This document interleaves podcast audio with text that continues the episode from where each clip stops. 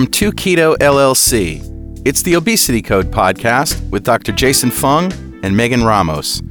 Each week, we bring you lessons and stories from the Intensive Dietary Management Program in Toronto, Canada. I'm Carl Franklin. And on the show today, self forgiveness.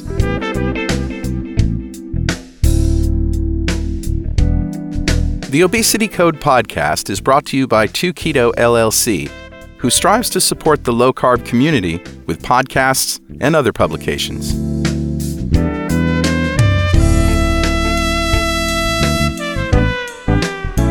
Today's show centers around patient Diana Blank, who learned that the only way to stay focused on her long term weight loss is to forgive herself when she slips up.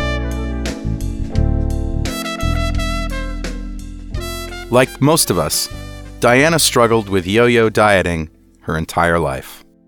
I uh, I've had obviously a history of weight issues. I've been up and down probably since I was a teenager, and I've managed to lose and regain and lose and regain probably a spread of about 100 pounds.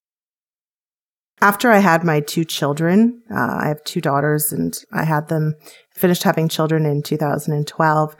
I started low carb and my husband also did that with me to try and lose weight again. I learned about low carb actually through Dr. Mercola. Dr. Joseph Mercola is a doctor and nutrition activist who sells products and offers free low carb information online at mercola.com. M E R C O L A.com.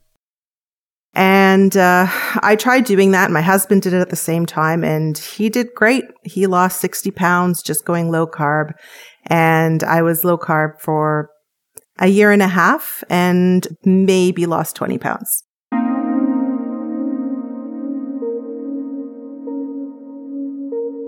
Could not lose more weight. I mean, I didn't even have an apple. So I felt like something was wrong with me that I couldn't lose weight despite being very strict low carb keto. My husband's very supportive. I'm very lucky to have a supportive family member, and he did a lot of reading and a lot of online research. And uh, I was really excited when he found Dr. Fung, and I uh, also felt very fortunate. I live in the same city, so I was able to get an appointment. And I remember going in there with my husband and feeling like something's just wrong with me because I can't lose weight despite doing uh, what I've learned to be, you know, the best type of diet. I signed up for IDM in August 2015, and that's when I first met Dr. Fung and Megan, and I um, realized that I needed to do more than just the low carb. I mean, they got it pretty quickly that I knew my stuff when I was talking about low carb. After joining IDM, Diana went in for blood work and got some startling news. And had blood work done and went for my initial consult. And they're like, well, you're pre diabetic. And I'm like, but I, it doesn't make sense. I've been eating all these things and doing the right things. And basically, what I came to learn from Megan and Dr. Fung was that I'm really insulin resistant and I can't eat all the time. Even if it's low carb, I have to add fasting in. Here's Megan Ramos, Director of the Intensive Dietary Management Program. Diana is one of our in office patients uh, in, in Toronto, Ontario, and she's been phenomenal to work with since the start. When I first met Diana, she had told me about her extensive history of yo yo dieting for almost 30 years, ever since she was in grade school. She had previously tried low carbohydrate diet. She had done so for about a year and a half after her husband having quite a lot of success with low carbohydrate diets, but she'd only lost 20 pounds and really couldn't sort of figure, figure it out. Was her metabolic rate broken, uh, from the, all of those years of yo-yo dieting? Um, what what could it be? Why was she only losing these 20 pounds in a year and a half of going low carb? So Diana and I reviewed her diet and her diet was great. She totally understood what it meant to be low carb. Her protein wasn't through the roof. And when she did overconsume protein, she was aware that she overconsumed protein. Her carbs were great. Her fat intake was great. She was definitely eating just enough, just into satiation. Now, sometimes when people go low carb, high fat, they, their weight loss is sluggish and it's slow or they don't experience weight loss because they're eating beyond satiation.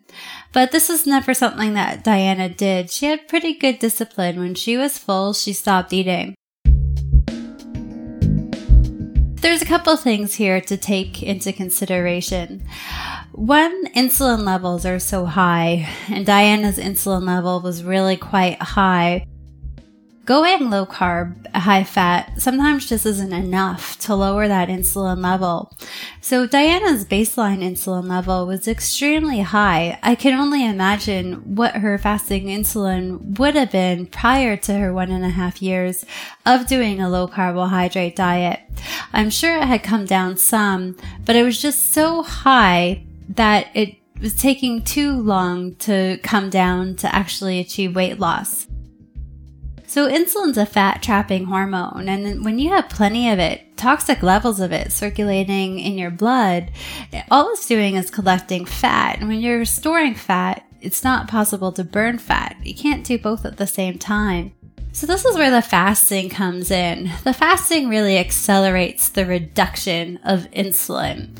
Uh, when you're fasting, you're abstaining from eating, you're abstaining from producing any excess insulin that day, and you force your body to burn body fat. As your body starts to deplete itself of body fat, the insulin really serves no purpose. The insulin sort of like the security guard that protects that body fat.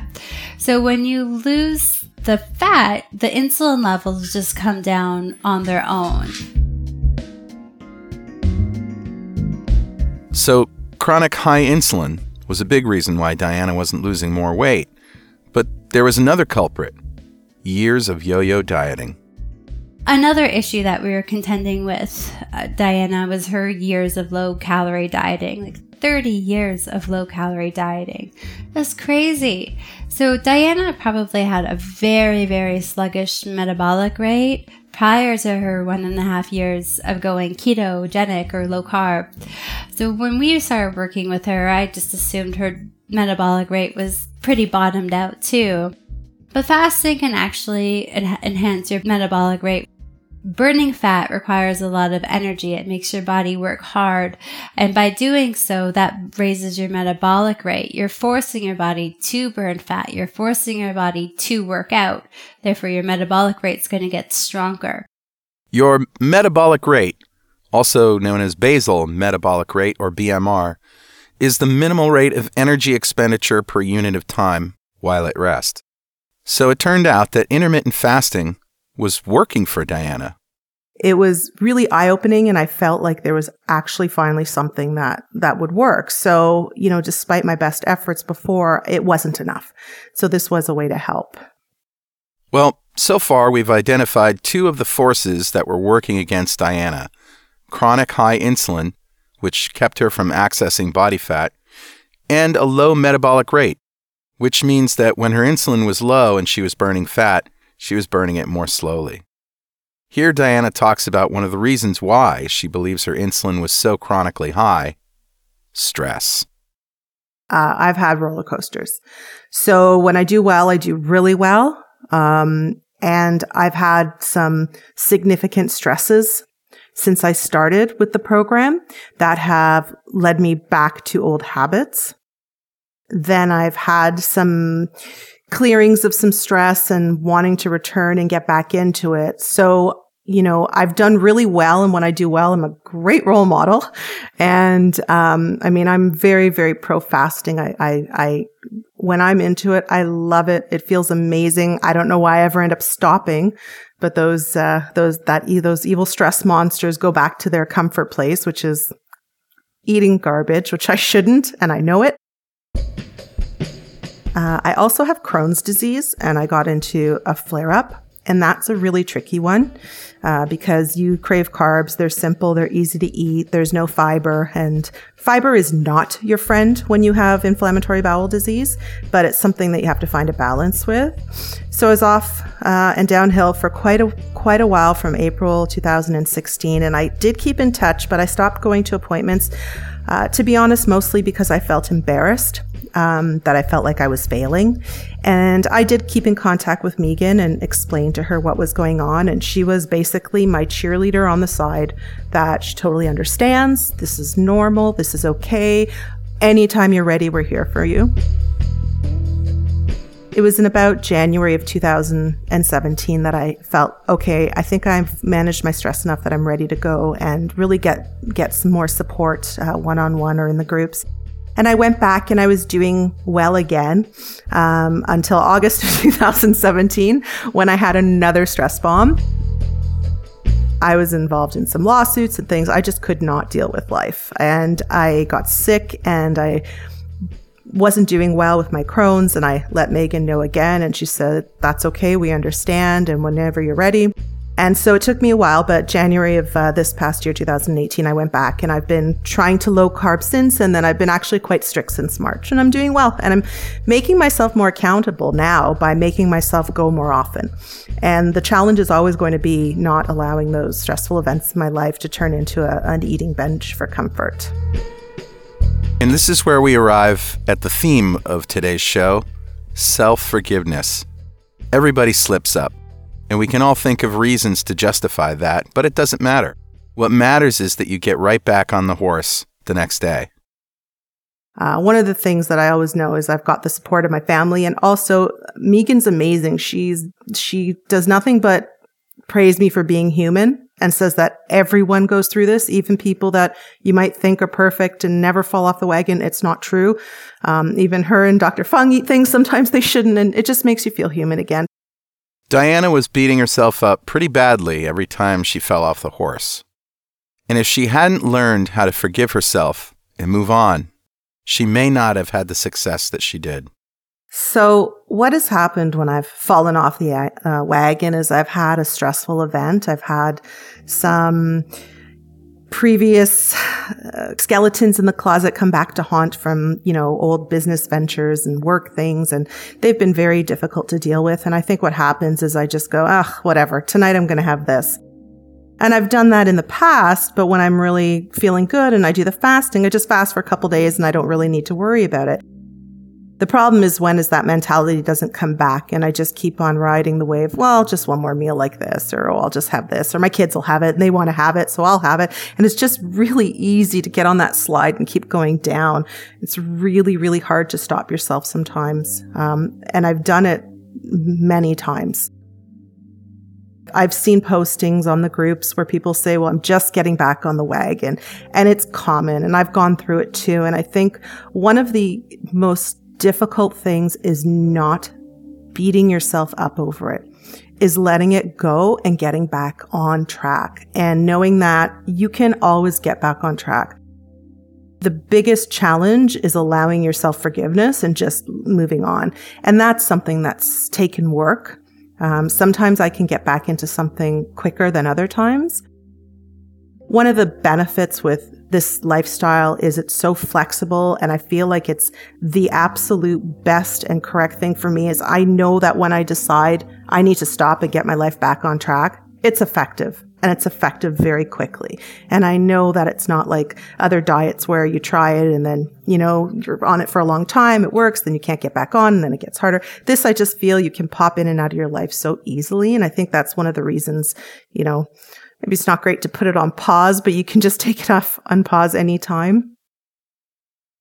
As she mentioned before, Megan Ramos and the staff at IDM encouraged Diana to not beat herself up, to get back on the horse, and that was really important. Here's Dr. Fung. One of the things that we do in our intensive dietary management program is we try not to get on people. And some people need a bit of a sort of kick in the ass.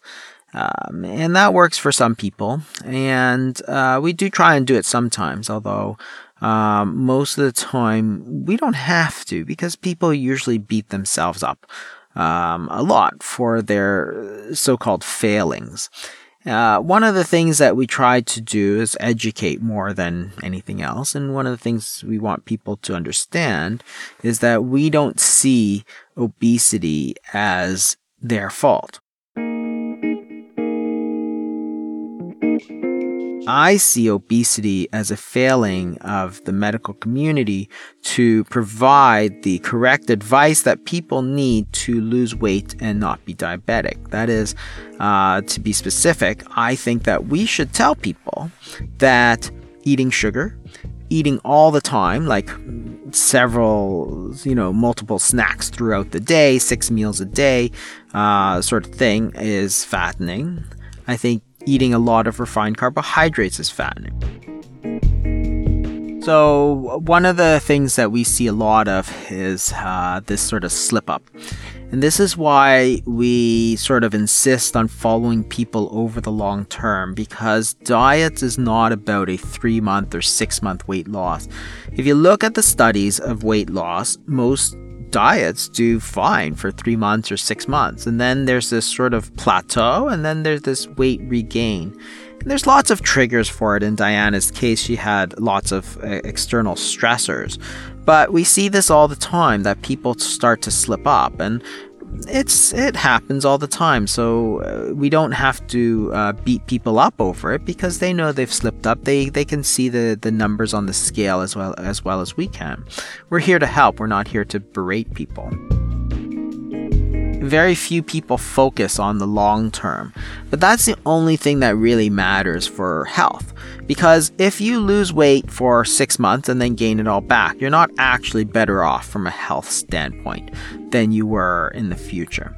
Uh, because if somebody lives 80 years, that one year of low weight isn't really substantial. But if you can get a little bit of weight off, but keep it off, then you're a lot healthier uh, than you were if you simply lost a whole lot of weight for one year and then came uh, and then gained it all back. And that's one of the reasons that we like to follow people over the long term because we see it more as a sort of way of life, way of eating uh, I, it's a, it's absolutely a work in progress to forgive yourself. Um, I think that I had, I had a difficult upbringing as a teenager. My parents were very focused on me not eating things I shouldn't. Um, actually, when it, when I was a teenager, that's when my weight problems really started. I remember being younger than that and my parents telling me, Oh, don't eat that. Don't eat that. You can't eat that. You can't eat that. And when I look back at pictures as a child, I was never overweight. I don't have an overweight family. I don't have anyone that's diabetic in my family. My parents were always healthy, but they'd single me out maybe through old stereotypes that the girl has to be beautiful and the boy has to be really smart. And they did that to me often. And that really bothered me. And as a teenager, they would do that and it would make me feel bad. And then, so, you know, it's almost like I'd sneak food just to spite them a lot of the times. So that became hard. And then I was uh, on my own at an early age, 20. And, uh, you know, a lot of my weight gain happened in my early 20s because I didn't have anyone there telling me what to do. But I always didn't want to be like that. I never felt okay. I never felt, well, I can be happy and fat. No, I was never happy and fat. I only felt good when I actually really felt good and self confident. So I have been dealing with these types of emotions. Uh, I'm 43 now. I've been dealing with them since I was, you know, 10, 12, 13 since I realized, you know, being aware of your body means something. I'm so conscious of how I feel because I don't want to do to my daughters what my parents did to me. I don't tell them that those things matter. I don't focus it. I always try and tell them that they're strong and they're smart and they're beautiful because all of that makes you feel good. I try and have them make good choices, but I don't single them out for making other ones. And I never speak poorly about myself in front of my children. I try not to speak poorly about myself, period. You know, it's been it's been a process. It's a, it's it's really hard because then when you fail again, you kind of feel like kicking yourself and you have to remember that, you know, I I actually have said to my husband, I feel like I'm a write off. And he would bring me back up. He's like, You're not a write off. You're nowhere close to being a write off. I, I'm very lucky to have people who love me and that support because I, I do realize that I'm not a write off and it's never too late to turn it around. And I have to do that. I have to do it for myself because I want to see my daughters grow and have children and hold their babies. And so I, I have to keep, keep believing that there's going to be that time when eventually everything will sink in that I don't let my emotions get the better of me. And sometimes that can take a long time. One thing that motivated Diana to go back to fasting after a slip up was just simply how she felt fasted.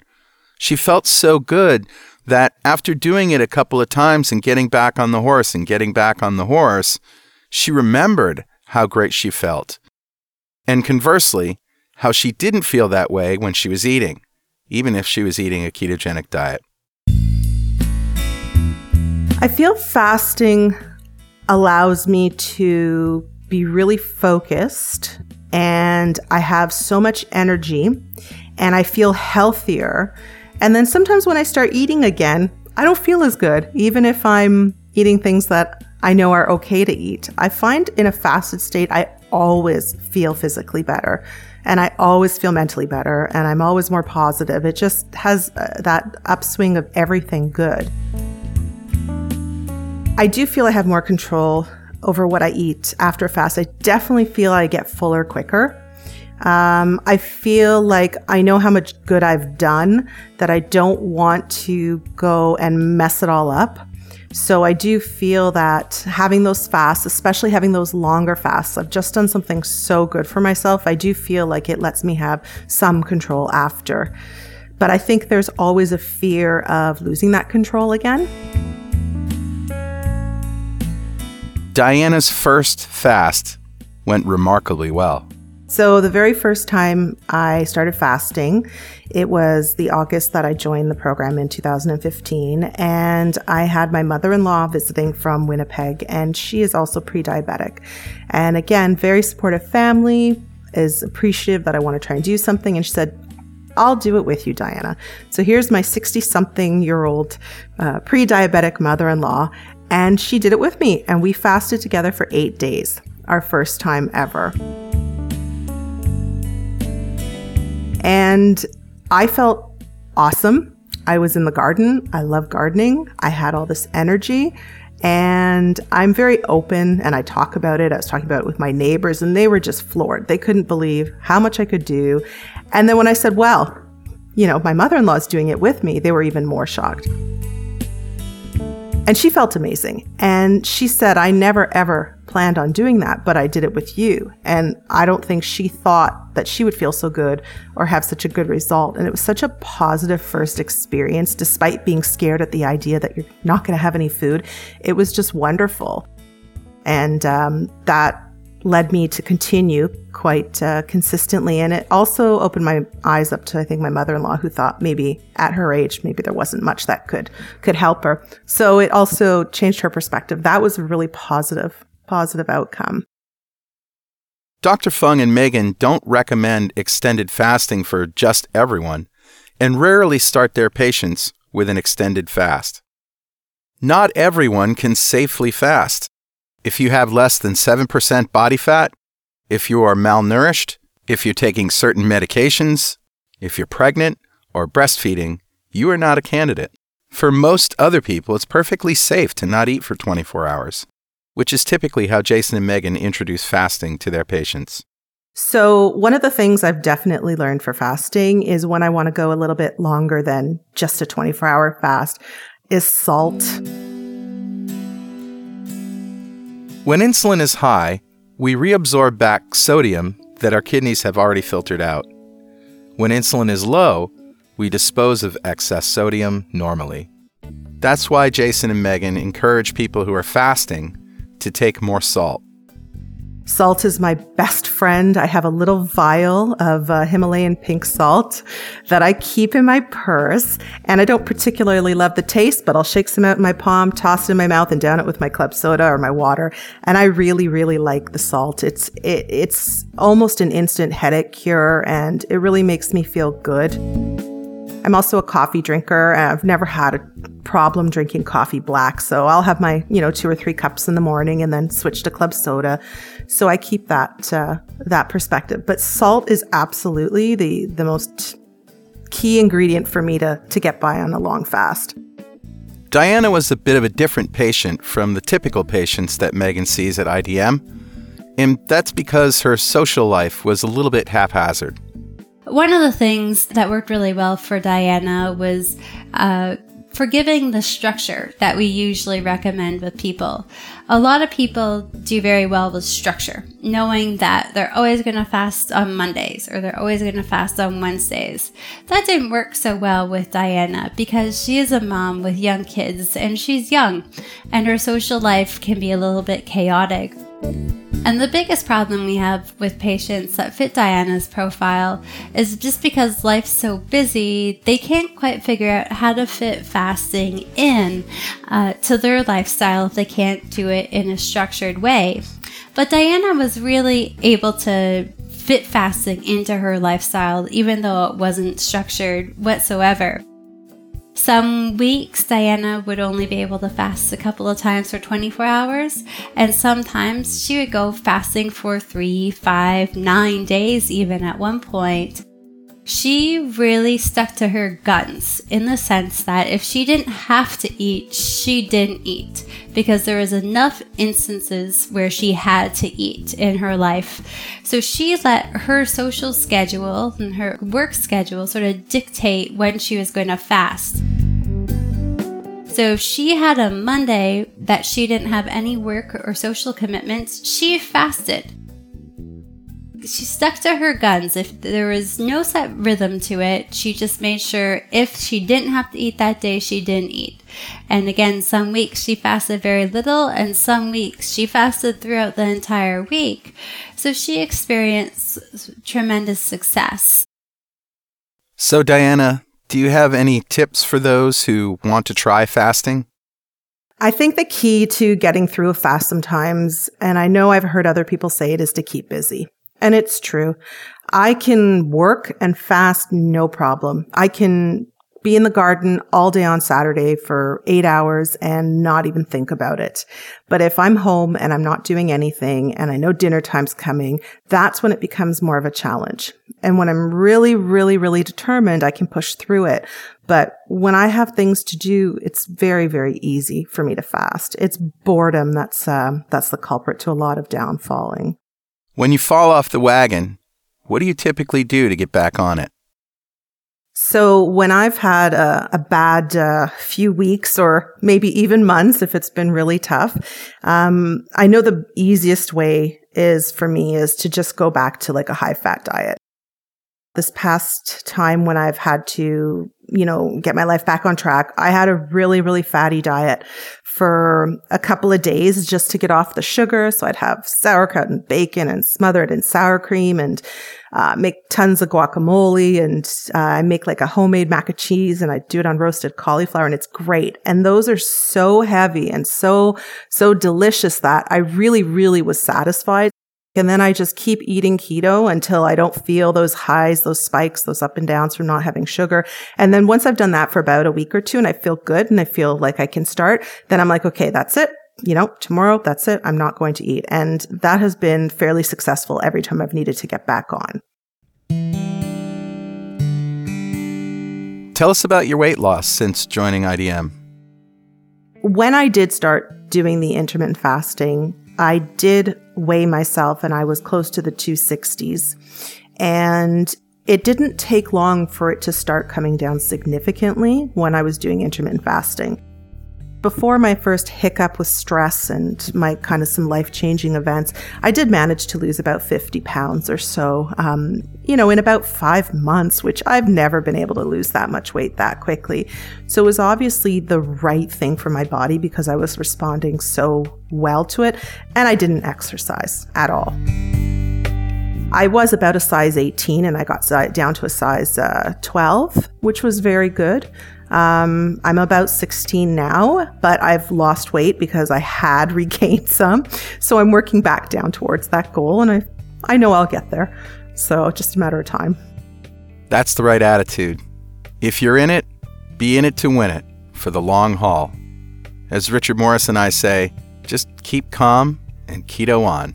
Or in Diana's case, keep calm, keto on, and fast whenever you can. Every time I meet people and they start talking about nutrition and, you know, oh, they're trying this and that, I, I kind of try and not be too aggressive, but I try to open their mind up a little bit about it.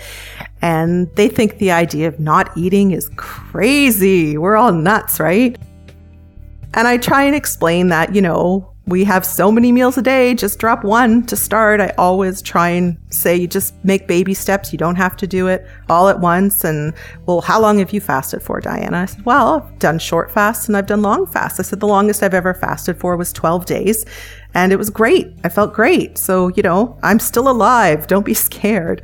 Uh, I have encouraged people to try it. And there are people who, who do do it now. And I feel great because I feel like I don't know what I would have done if I didn't discover, um, or I should say, my husband discovered Dr. Fung and Megan because I thought I was doing everything right, but it wasn't effective. So I try to encourage people to keep an open mind. I have a general open mind on everything in life. Uh, not everyone's like that, but it doesn't hurt to try and when you spot those people, give them some good information. Did symptoms of Crohn's improve? Not eating helps with Crohn's disease because then your bowels are kind of on a rest. So, my Crohn's, I'm fairly lucky. I'm mild to moderate. Um, I was in remission for many, many years. And to be honest, what triggers my Crohn's worse is stress and it's not the diet. So when I my Crohn's is not stress, it didn't really matter if I was eating a lot of fiber or not a lot of fiber. I was okay. Um, but not eating in general really helped my bowels when I was in a flare up. But when you're in a flare up, it's really hard to not eat. So it's a little bit of a, you know, tug of war there. so it does help. It definitely helps to calm things down. Did fasting help in any other way? There's some kind of interesting, weird things I noticed from doing intermittent fasting and keto, like uh, probably like most women out there who've had kids, uh, I get up to pee at night, sometimes two or three times. Um, but when I'm fasting, I don't get up to pee. I don't know why. I'm drinking, but I don't get up to pee. And it's one of the most pleasurable things to actually sleep through the night. That's something that's really, really nice. Anything you want to say about IDM? I'm really happy I found Dr. Fung and Megan. I think that it's basically the right key for the lock. Uh, it probably is for most people. Um, I think it's amazing how much information they put out there so that anyone who has an inkling to go and look can find it. I think that's a lifesaver for so many people. I mean, I'm Canadian, live in Canada, have great healthcare, have access to physicians. Not everybody has that, uh, other places. So, you know, this advice is so helpful. It's wonderful. And I've never met anyone quite like Megan Ramos. She is a cheerleader through and through, whether she's jet lagged, sick, having personal issues. She is always there to support um, people that are looking for help from her. I she is I can't say enough things about her. She's probably one of the most amazing people on this planet. Congratulations, Diana. Your story is inspiring, especially for people who feel like they're at the end of their rope. Well, that's our story for this week. You've been listening to the Obesity Code podcast lessons and stories from the Intensive Dietary Management Program. The Obesity Code podcast is brought to you by 2Keto LLC, who strives to support the low carb community with podcasts and other publications.